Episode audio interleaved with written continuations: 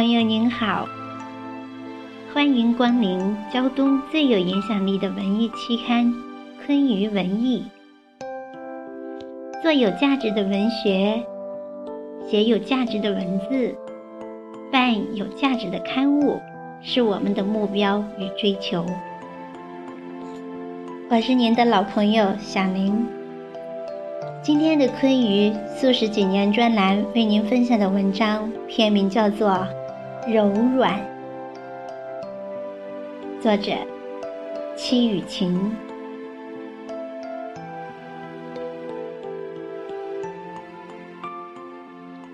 没错，我说过，每个人的内心深处都有一处最最柔软的地方，用于安放。最重要的人或事，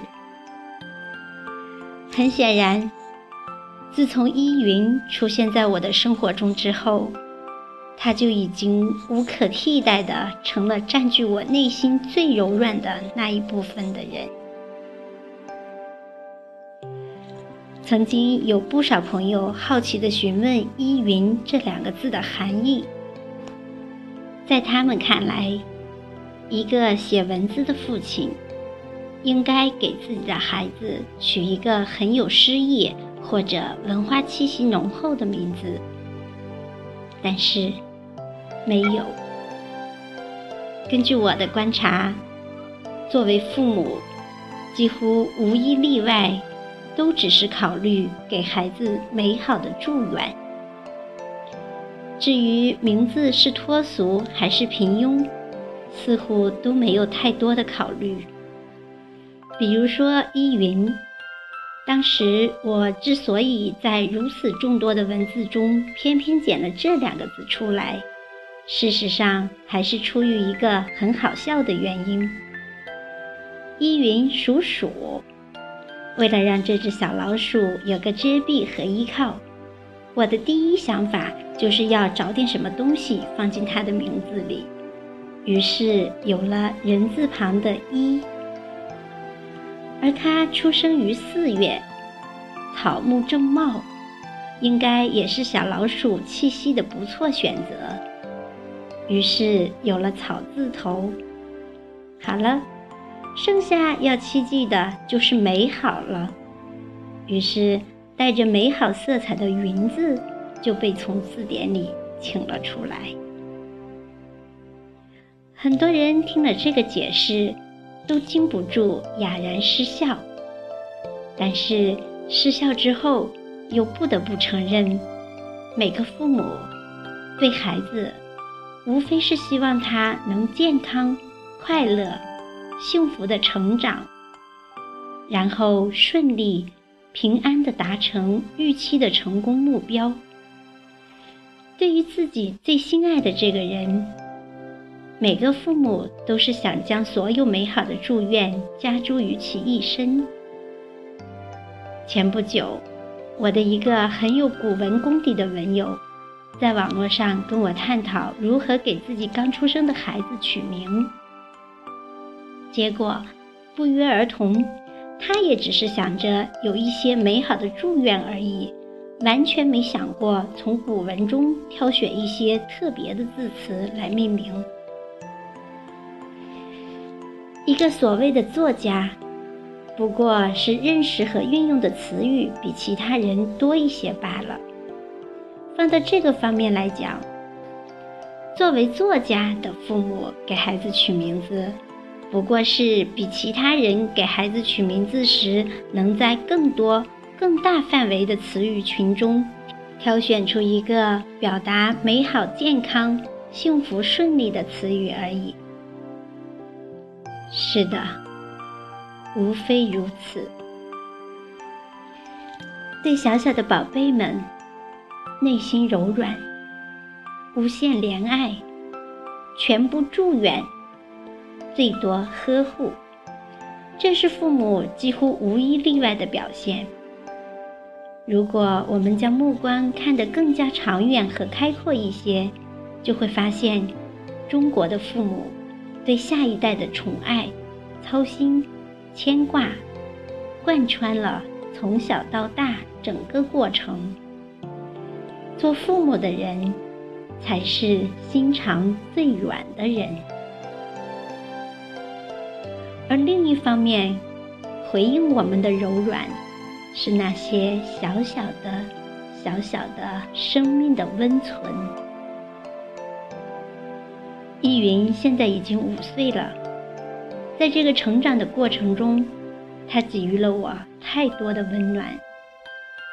一个有爱、有心的父亲，总是能看到女儿有趣和出众的一面。听到他让人忍俊不禁的语言，有了依云之后，我才发现童言的深意和童言的价值。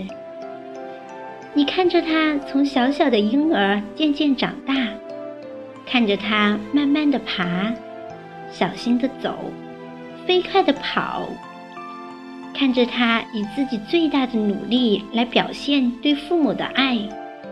怎么能够不沦陷在这种柔软的情感里面？有了依云之后，我不相信这个世界上还会有不被自己的孩子所打动、所软化的父母。我不相信还会有任何一个父母会不喜欢自己的孩子。我甚至开始严重怀疑那些父母虐待孩子的新闻的真实性。依云的聪明在于，他很善于掌握我的心理，动不动就说：“我还这么小嘛，什么都不懂。”他很清楚，什么语言和行为会让做父母的生出爱怜，生出欢喜。有一次，依云将饭洒在地上了，妈妈骂了他，并要求他承认错误，说对不起。结果他撅起小嘴，说：“对不起还有什么用？反正你骂都已经骂完了。”又有一次周末早晨，四岁的依云一个人爬起来，忙碌了一会儿，打扮整齐。将繁复的若干件冬天衣物穿戴好，然后刷牙，双手拢顺并绑好头发。我有几分感慨，说：“你真是个好宝宝，就会自己穿的衣服啦。”依云凑过来，认真的说：“爸爸，其实我这也是没办法了。要是妈妈在家的话，也会帮我穿的。”这样的来自小小生命的诉说，怎么能不让我们爱怜和欢喜？是的，对于小，对于弱，我们似乎有着天然的怜爱。在这种与自己血脉相连的小和弱面前，再怎么坚硬的石头，都会融化。而更多的怜爱，来自孩子们发自内心的笑，毫不设防的表达和表现，来自他们奇异有趣的言语组合。例如，当我某一次醉卧沙发，当时才三岁的依云，先是不停地张罗给我倒水喝，然后费了很大心思将一个火龙果剥开切好。一片片喂到我嘴里，最后又一股脑儿的将自己所有的玩具都往沙发上搬，吃力的抱来自己的被子，轻轻为我盖好。爸爸，放心吧，我会照顾你的。在他看来，就是要将自己最喜欢的东西都送给我。才体现出对爸爸的关心与爱吧。例如，两年多前有一次晚饭后，带依云在小区里面散步，走了一段后，他不想走了，要我抱。我告诉他，散步就是要这样慢慢的自己走，不能要别人抱。依云睁大眼睛。说：“你难道是别人吗？”